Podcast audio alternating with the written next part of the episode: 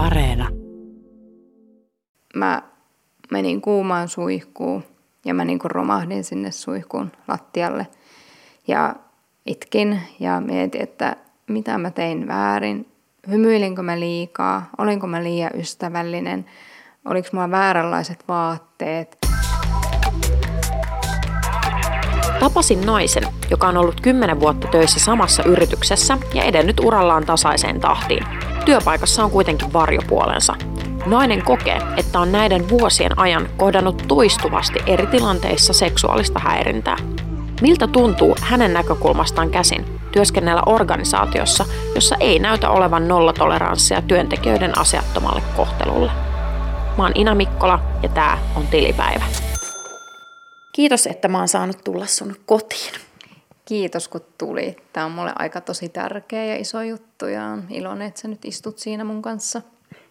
Kerro, että mitä sä teet työksessä? Mä oon koulutukseltani diplomi-insinööri ja mä oon heti valmistumisen jälkeen mennyt tähän työpaikkaan, jossa me nykyäänkin työskentely. Ja mä oon nyt kymmenen vuotta ollut tämän yrityksen palveluksessa aika monessa eri positiossa, että pääasiassa lähes koko urani sitten tämmöisissä päällikkötason tehtävissä. Niin, eli sä oot aika hyvin myös edennyt urallasi niin sanotusti. Kyllä. Mm. Tota, mm, nautitko työstäsi?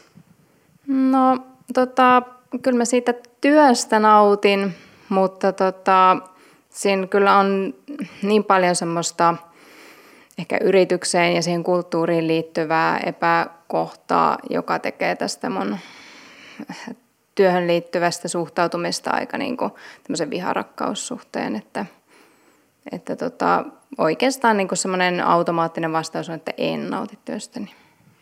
Niin, aika karu kuulla, että siis nauttisit, jos olosuhteet olisi kunnossa, mutta et pystynyt nauttimaan, koska joku on vialla. Juuri näin, näin se on. No kerro tota lisää, että, että mitä on tapahtunut, minkä takia et pysty nauttimaan sun työstä ja työyhteisöstä? Mä oon kohdannut mun työssäni aikamoisen määrän epäasiallista kohtelua ja seksuaalista häirintää hyvin monen tasoista ja monenlaista, toistuvaa ja usein ja monien he- henkilöiden taholta.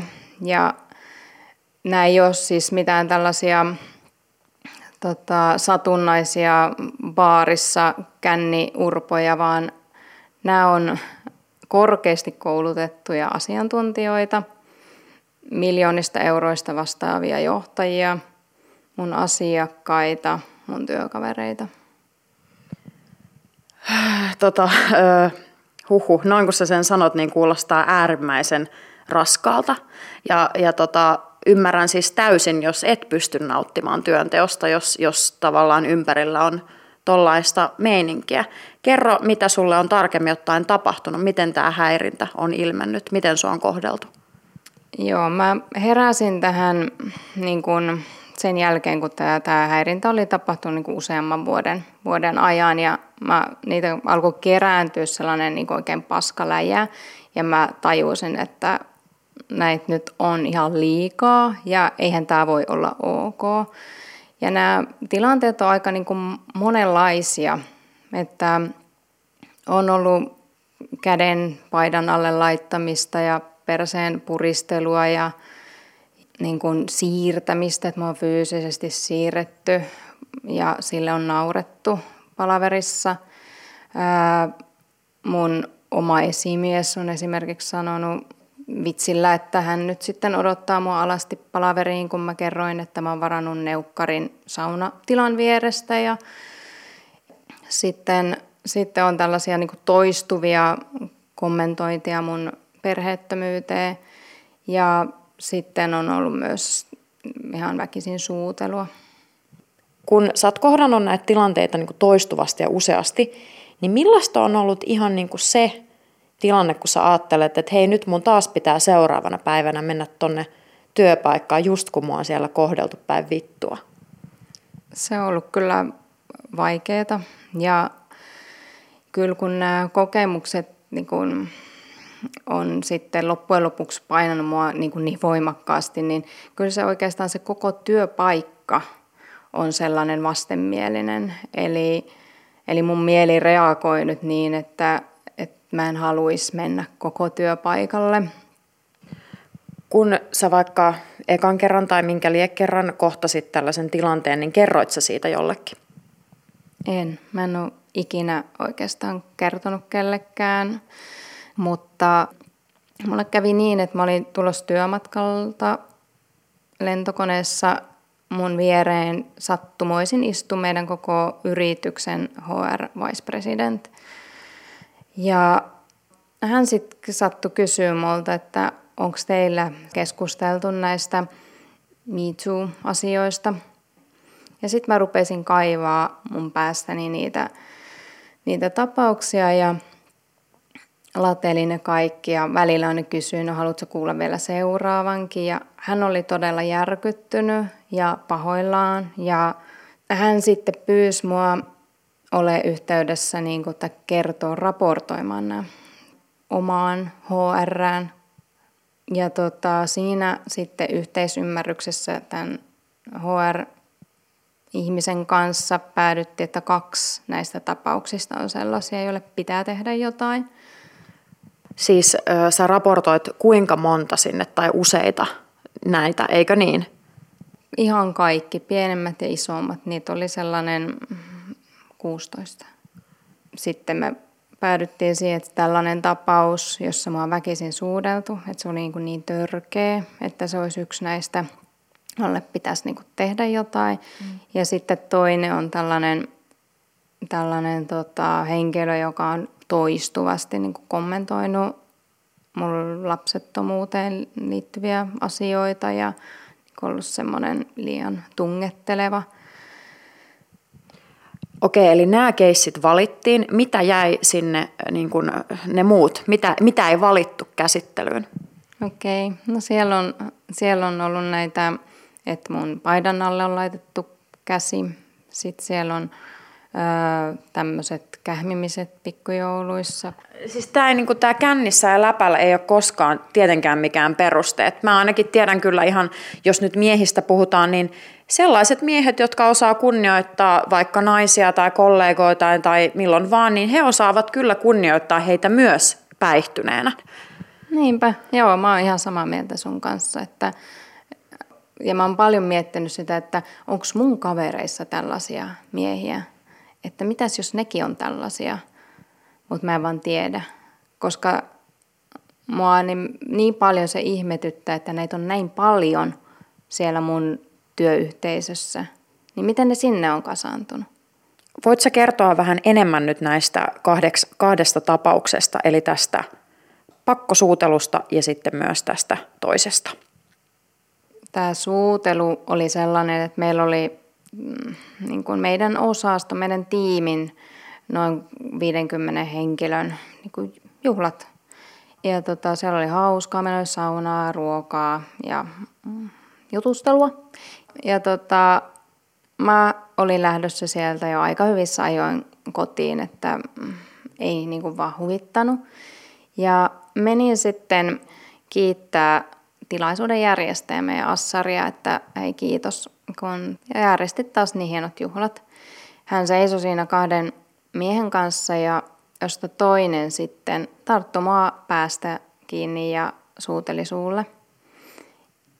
Ja mä niin kuin vetäydyn, en mä edes tiedä vetäydynkö mä pois, mutta kyllä varmaan. Ja mä kuulin semmoista niin kuin naurahdusta siihen, siellä mun ympärillä, eli se ehkä huvitti muita, joka mua suuresti järkytti ja ahdisti.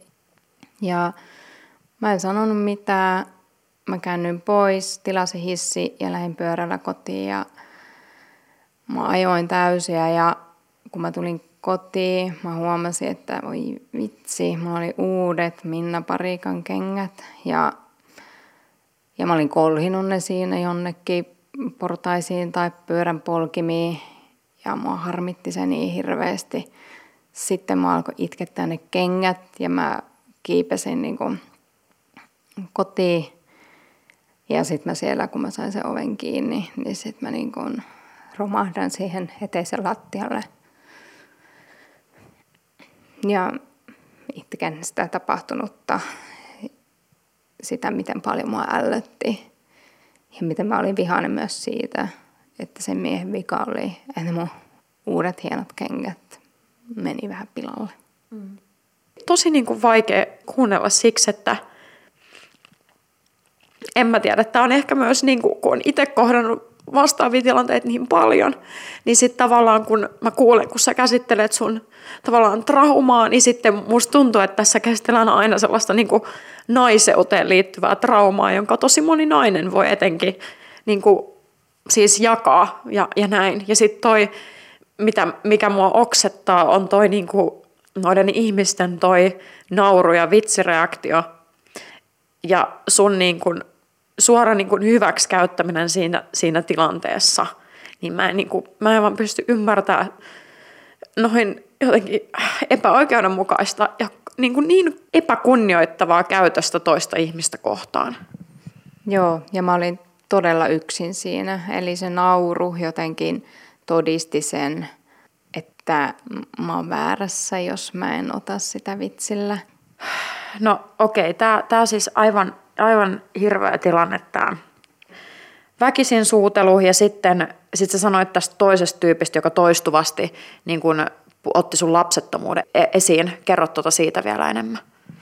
Joo, mä niin kuin todella voimakkaasti muistan sen ensimmäisen kerran. Me oltiin lounaalla, että siinä oli näitä meidän osaston esimiehiä ja sitten tämä, tämä kyseinen mies ja minä ja sitten tämä kysyi multa, että no, milloin sinä kannat kortesi kekoon ja synnytät veronmaksajia? Mun mielestä se oli niin jotain tosi törkeää ja niin kuin, että hei, että mä niin kuin edistän Suomen vientiteollisuutta. Että siinä on niin kuin mun tämänhetkinen panos Suomen niin kuin hyvinvoinnin eteen. Ja, ja todennäköisesti suurempi kuin se, että on synnytyskone niin sanotusti. Niin, joo. Ja näinhän sitten, niin näin mä koen, että hän näki mut. Joo, nämä, nämä siis sun kokemukset on ihan jäätäviä, niin nyt kun nämä otettiin sit siihen niin sanotusti käsittelyn alle, niin miten, miten toimintapiteet niin sanotusti eteni tästä eteenpäin näiden kahden tapauksen kohdalla? Mitä seuraamuksia esimerkiksi?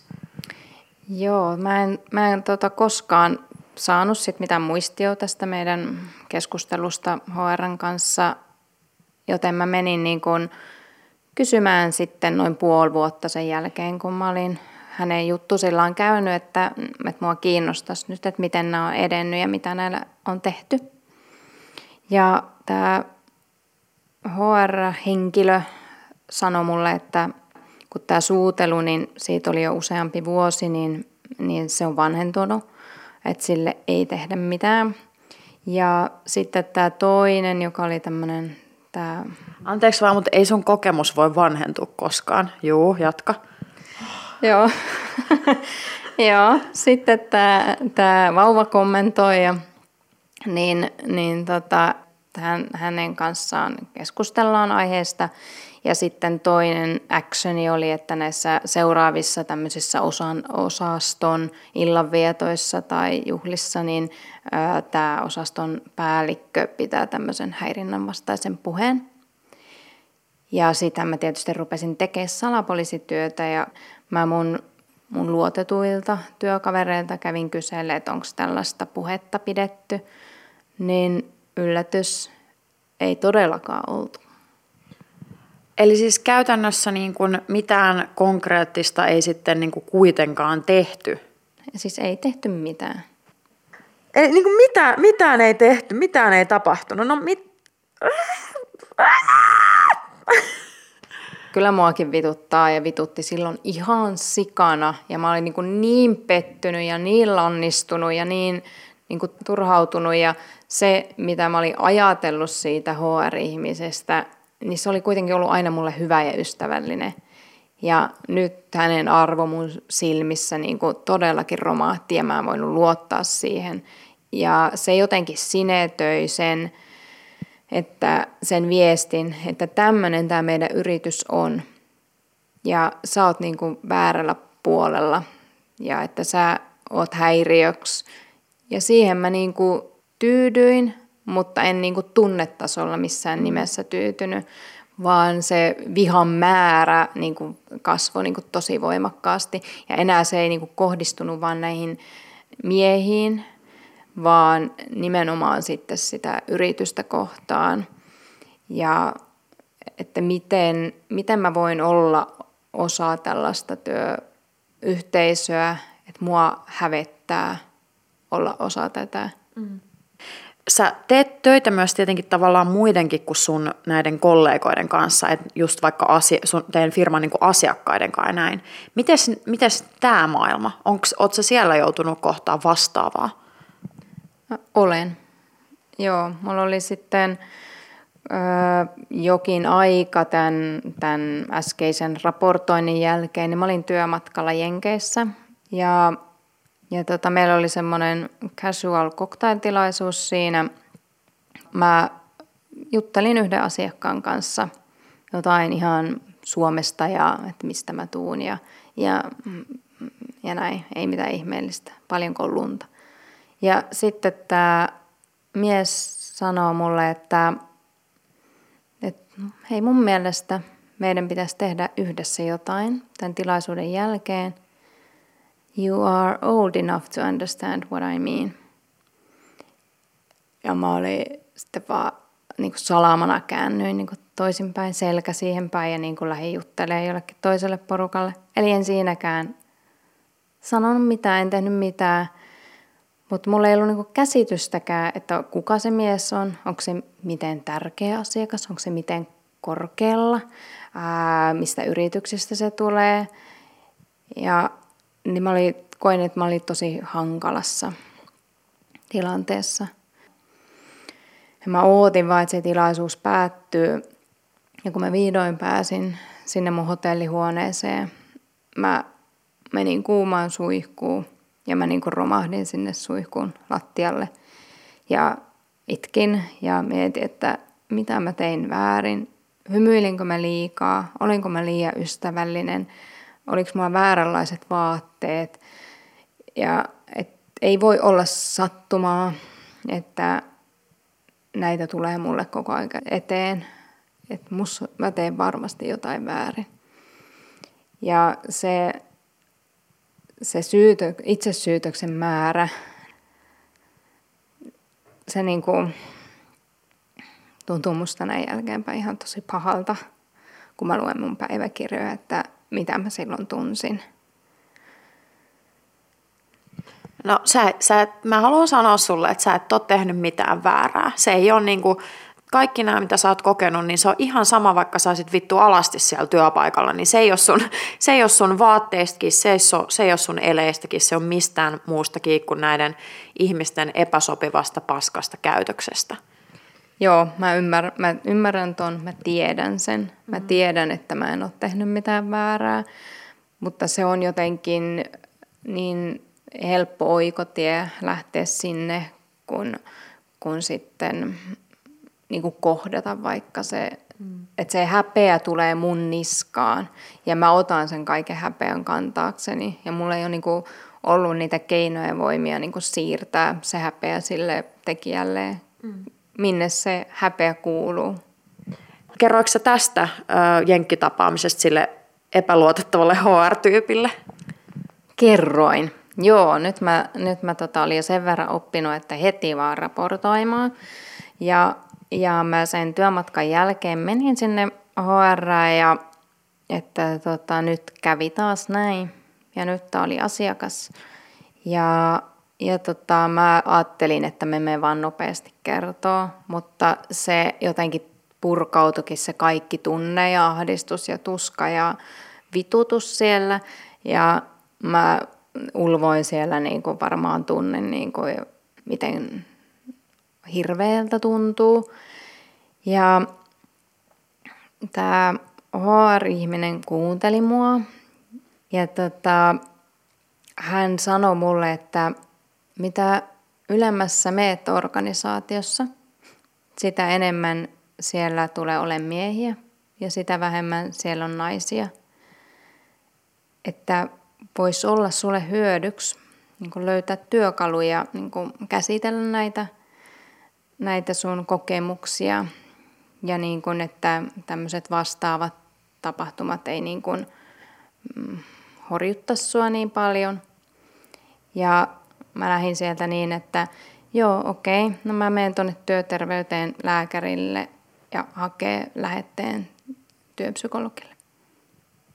Okei, eli, eli tavallaan ratkaisu tähänkin taas tilanteeseen ei ollut se, että pistetään stoppi aina niissä tilanteissa ja vastuutetaan se heidän näiden miesten käytökselle, vaan tilanne olikin vaan jotenkin korjata sun mielenterveyttä ja, ja tavallaan tehdä sinun mielestäsi niin vahva, että vaan jatkossakin siedät tätä paskaa, niinkö?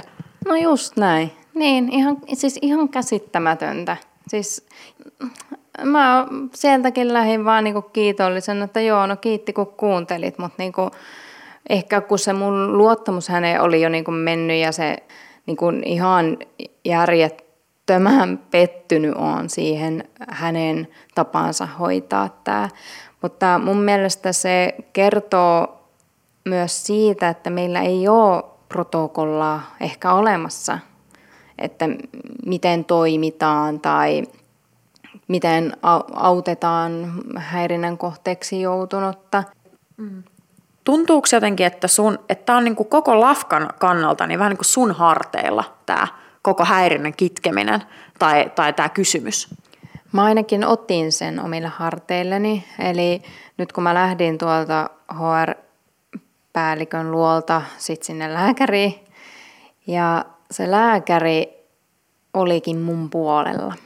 Ja kun mä vaan sanoin sille, että tota, saisinko lähetteen työpsykologille, että kun on tämmöisiä häirintäjuttuja ollut. Ja hän niin tarttu, se kuuli sieltä, kun mä sanoin, että on ollut useampia. Niin sitten se oli ihan järkyttynyt, että mitä? Ai useampia? Mitä sä tarkoitat? Ja tämähän ei ole ok ollenkaan. Oikeasti joku on mun kanssa samaa mieltä. Ja sitten lähti tapahtuu. Tämä lääkäri järjesti, että näille asioille ruvetaan tekemään jotain. Ja hän otti sitten HR-yhteyttä eri, eri henkilölle, kun, joka oli tämä, kelle mä olin raportoinut. Eli yhtä pykälää alemmas mentiin sitten. Ja, ja tota, sitten tämä lääkäri pyysi, että olisi nyt myös hyvä, että esimieskin olisi paikalla. Ja siellä saatiin niin kuin tosi konkreettisia päätöksiä tehtyä. Ja, ja tota, tämä helpotti mun oloa ihan tosi paljon, että nyt mulla oli sit sellainen olo, että mä, mua on kuultu ja mä en olekaan väärässä ja nämä asiat etenee. Ja tämä Jenkki-asiakas, niin että me yrityksen, yrityksenä kirjelmöimme tälle asiakasyritykselle, että meillä on tällainen politiikka, että meidän työntekijöiden pitää olla turvassa ja, ja teidän työntekijänne on niin kuin tätä vastoin toiminut. Sitten kun näitä oli sitten lähestytty tätä suutelijaa vauvamiestä, niin he molemmat otti muhun yhteyttä. Ja me järjestettiin sitten tapaaminen tämä suutelija, HR ja minä – ja se oli tosi äh, tunnepitoinen kohtaaminen, että mä itkin. Ja mä kerroin mun tunteista, että miten pahalta ja ahdistavalta musta tuntuu, kun sä oot mulle näin tehnyt. Ja tämä mies oli todella järkyttynyt ja pahoillaan. Ja mä uskoin häntä, että hän oli tosi pahoillaan ja ei se kyllä muistanut sitä sitä, että hän on mua väkisin suudellut, että hän oli ilmeisesti ollut sit niin päissään, että ei voi muistaa, mutta, mutta myönsi sitten sille HRlle, että, että tämä on mahdollista. Joo, että kyllä mä uskon, että se on, on totta ja, ja hän sai varoituksen, mikä oli voitto mulle ja niin kun just se, mitä mä halusin. Mä halusin, että mä mä tulen kuulluksi ja että jos multa halutaan pyytää anteeksi, niin multa pyydetään. Ja sitten, että kun toi ei voi olla hyväksyttävää, niin mä olin sitä mieltä, että siitä pitäisi tulla varoitus ja hän sen sai. Mitäs vauva, vauvaukko? No, sitten me päädyttiin siihen tapaamiseen. Se HR ja meidän molempien esimiehet ja minä ja tämä vauvamies. Ja, ja tota, mä pidin siihen hyvän avauksen. Mä sanoin, että mun väite on, että tämä meidän organisaatiokulttuuri hyväksyy ja sallii niin kuin epäasiallisen kohtelun ja, ja, tota, ja koska mä oon tätä itse kohdannut, niin mä oon nyt ottanut tämän niin kuin agendalleni täällä yrityksessä ja mm. yritän muuttaa niin kuin omalla esimerkilläni. Ja sen takia me nyt ollaan tässä sun kanssa juttelemassa, koska myös sinun taholta on kokenut tällaista epäasiallista kohtelua. Ja sitten tämä mies on sille superloukkaantuneen näköinen ja sanoi, että kyllä tämä vaan niin kuin tuntuu todella epäreilulta, että mä oon nyt tässä tämmöisen lynkkauksen kohteena ja musta tehdään tämmöinen malliesimerkki tähän yritykseen.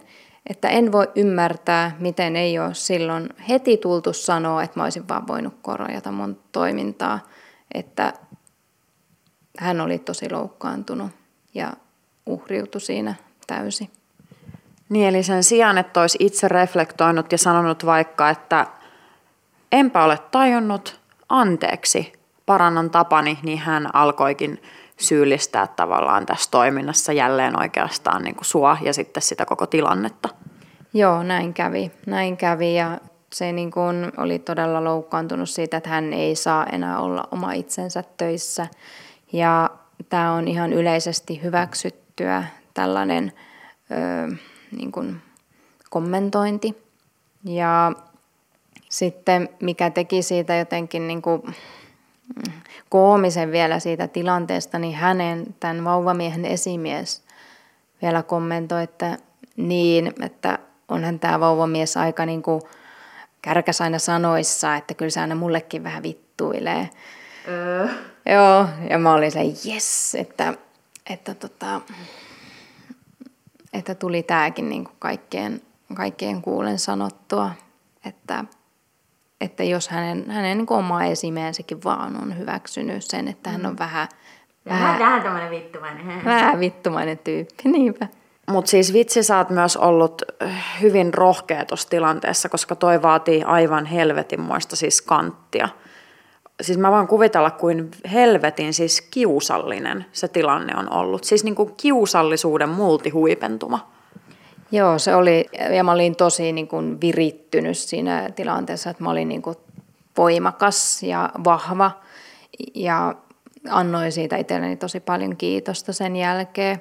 Ja, mutta aika paljon me jankattiin siitä, että, että miksi sä et heti sanonut, miksi et mm. heti sanonut, ja sitten mä löysin sille sen vastauksen. Mä sanoin, että hei vauvamies, että mä oon aika juniori ollut verrattuna suhun. Ja sä oot paljon tilaa ottava, äänekäs, uralla niin pitkään ollut asiantuntija. Ja mä tiedän, että mun pitää sun kanssa tehdä vielä huomenna ja ylihuomenna ja seuraavalla viikollakin töitä, niin miten mä olisin voinut ottaa tämän asian sun kanssa esiin? Mm. No ymmärsikö hän tämän analyysin kautta sitä, että mitä se hänen oma valta-asetelma on aiheuttanut, niin kuin että se ei ole ollut sulle niin helppo eikä kellekään muullekaan puhua siinä heti tilanteessa? No ei hän tainnut ymmärtää kyllä se sitten toisteli edelleen sitä, että, että on epäreilua, kun sä et ole heti sanonut ja vanhoja kai. On vittu epäreilua, että hän on niitä läppiä heittänyt. Niinpä, joo, mutta kun hänellä oli nyt paha mieli tästä, että näitä niin kaiveltiin ja silleen, että hänen hyvät läpät, niin joo. No miten tämä tavallaan niin kuin hän on siis edelleen töissä. Jatkaako hän näitä letkautuksia vai onko hän nyt tajunnut, että ei kannata letkautella? No sitä mä en tiedä, koska mä välttelen häntä niin kuin ihan sataprosenttisesti, että, että mä en ole niin kuin missään tekemissä tämän henkilön kanssa. Ja, ja tota, mä toivon, että ei. Että ehkä se voi olla joku toinen aihe, mutta todennäköisesti ei ole tämä vauva-aihe ehkä enää. Mm. No miten tämä väkisin suutelija, niin ootko sä hänen kanssaan tekemisissä? En, en, mutta tota, äh, kyllä mä niinku käytävällä tervehdin, jos tulee vastaan niin näitä molempia, mutta en, en ole missään tekemisissä ja, ja huomaan, että niinku se reaktio mussa, kehollinen reaktio, kun mä näen jommankumman näistä näen, niin on niin kuin aika voimakaskin, että se, he inhottavat mua. Mm, mitä sä niin kuin toivoisit tai vaatisit siltä työyhteisöltä, että sä voisit mennä sinne turvallisin mielin? Mä toivon, tai siis mä, mä odotan mun työnantajalta sitä, että tämä häirintä ja epäasiallinen kohtelu ja tämä kaikki kulttuuri, mitä sen ympärillä on meidän yrityksessä, niin, niin se myönnettäisiin ja se tehtäisiin näkyväksi. Että mm, se on nyt niin maton alle lakaistu. Mä oon tätä kyllä vaatinut. Mä oon tältä, kun oli tämä lentokoneessa kohdattu HR-johtaja, niin hetki hänen tapaamisen jälkeen, tämä oli nimittäin just sitä Me syksyä niin sitten oli pikkujoulut ja meidän firman pikkujouluissa olikin sellainen teema, että vitsaillaan Me kampanjalle Joo, ja tota, tämmöisen videoidun videoyhteyden kautta oli niin kuin meidän toimitusjohtaja johtaja sitten yhdessä sketsissä ja vitsaili Me kampanjalle ja sanoi muun muassa yhden lauseen lopuksi, että Me too please. Ja sen, sen jälkeen oli sitten pikkujoulutoimikunnan tämmöinen sketsi, videoitu sketsi, jossa he, he vitsailivat sille, että miten he perustavat tämmöisen, että hashtag why never me too, koska kyllä nämä miehetkin haluaisivat tulla niin pistellyksi ja heitä harmitti olla niin miesvaltaisessa työpaikassa, että nipistelijöitä on liian vähän. Ja tämä sitten raportoin sille, siis tälle korporaation HR-vice-presidentille, että kyllä vittu hävettää, että nyt tässä on todiste siitä, että tämä meidän kulttuuri on ihan perseestä. Ja mulla oli kaikenlaisia ideoita, että millaisia kampanjoita, että posterikampanjaa ja sähköpostikampanjaa ja tämä pitää tehdä näkyväksi ja ei ainoastaan niin kuin seksuaalinen häirintä, vaan myös niin kuin kulttuurit, että, että niin kuin rasismi ja tämmöinen. Ja hän kovasti lupaili, että joo, että täytyy niin kuin nyt muuttaa tätä kulttuuria ja niin kuin mitään ei ole tapahtunut.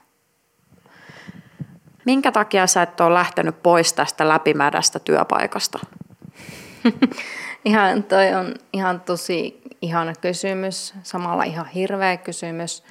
Ää, mä kysyn tota kyllä itseltäni niin kuin varmaan niin kuin päivittäin. Ää, varmaan ne syyt on sellaisia, että mun työt on ollut ihan mielenkiintoisia, aika kivoja ja vastuullisia. Mä oon edennyt mun uralla tosi hyvin ja sitä myötä myös tietenkin mun palkkataso on aika todella kilpailukykyinen. Ja no, mä, mä kyllä mietin, että tosi usein, että, onko tämä sitten kaiken sen arvosta, niin ei, ei se kyllä ole. Ja sekin, että mä oon niinku myös ajatellut, että, että jos on jossain tietyssä asemassa ja niin kuin, vaikka korkeammalla ja että mä olisin enemmän suojassa, että sit mulle ei uskallettaisi tollaista tehdä. Mutta se ei ole totta. Ja että mä oon niin kuin myös sisäisesti jättänyt jotain haastavia niin kuin työpaikkoja hakematta sen takia, että kun mä en ole halunnut näiden kyseisten henkilöiden kanssa päätyä tekemään töitä. Että kun ei tonne mä voi hakea, koska ne on siellä – Mä en halua, että tämä on mikään uhritarinakaan. Mä en ole selvinnyt mistään ja mä en ole niin kuin vaan uhrina tässä, vaan, vaan jotenkin tämä, miksi mä haluan sanoa tämän, nämä asiat ääneen, on se, että, että mulla olisi niin nyt se, se ääni, jonka avulla mä voin sanoa mun tarinani ääneen, joka helpottaa edes hiukan sitä häpeätaakkaa, mikä mussa itsessä on. Ja, ja nyt kun mä oon niin paljastanut sen mun tarinan, niin se häpeä siirtyykin niille tekijöille. Ja, ja se keventää sitten mun oloa. Mutta mä edelleen kamppailen näiden, näiden mun kokemusteni kanssa. Ja mä valitettavasti myös pelkään sitä, että milloin tulee se seuraava ja miten mä sitten siihen, osaanko mä silloin puolustautua. Ja kyllä mun toiveissa on se, että mä saisin tehdä töitä ihan rauhassa ja turvassa. Ja että mulla olisi niin kuin kunnioitettu olo. Ja mä oon tosi skeptinen sen suhteen, että se onnistuisi tässä työpaikassa, missä mä tällä hetkellä oon. Onko sun tarinalla onnellinen loppu? No ehkä se onnellinen loppu voisi tulla siitä, että, että joku toinen häiritty voimaantuisi tästä mun tarinasta niin, että mm, voisi myös sitten niin kuin saada helpotusta ja ehkä kannustusta siihen, että kertoisi myös niin kuin omista kokemuksistaan ja ajaisi sitä omaa asiaa.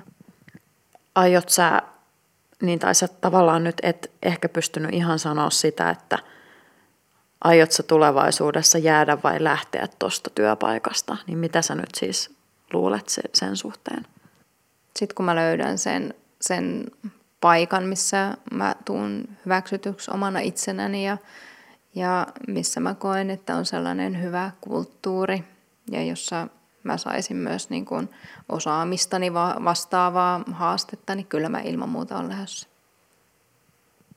Tässä on tavallaan taas tällainen vähän niin kuin koulukiusaamisesta tuttu analogia, että – siirretäänpä se, jota on kiusattu, niin uuteen kouluun. Että tavallaan näinhän tämän ei pitäisi olla, että sun pitäisi lähteä työpaikasta, jossa sinänsä muuten ö, työ on kivaa ja näin, ö, ja jättää sitä, mutta tavallaan ei myöskään tietenkään ole tervettä ja hyväksi, että jos sä olet jo yrittänyt itse siellä vaikuttaa asioihin ja saanut vähän siihen tukea, mutta et tarpeeksi, ja silti se vitun juttu ei ole mihinkään muuttunut, niin e- eihän myöskään sun, tai mä ainakin toivoisin, että myöskään sun elämä ei tavallaan menisi sillä tavalla niin kuin vaan siinä mielessä hukkaan, että sä sitten oot siellä maan hamaan saakka siinä kulttuurissa, joka ei muutu.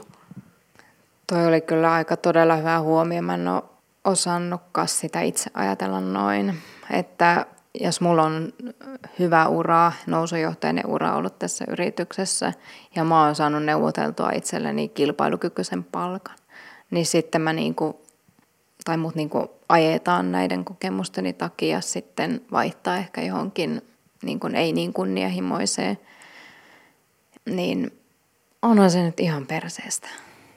Mä toivon, että se sun työpaikan kulttuuri muuttuisi. Ei vaan niin kuin sun takia myöskään, vaan ihan kaikkien ihmisten takia, että ketkä siellä on ja maailman takia.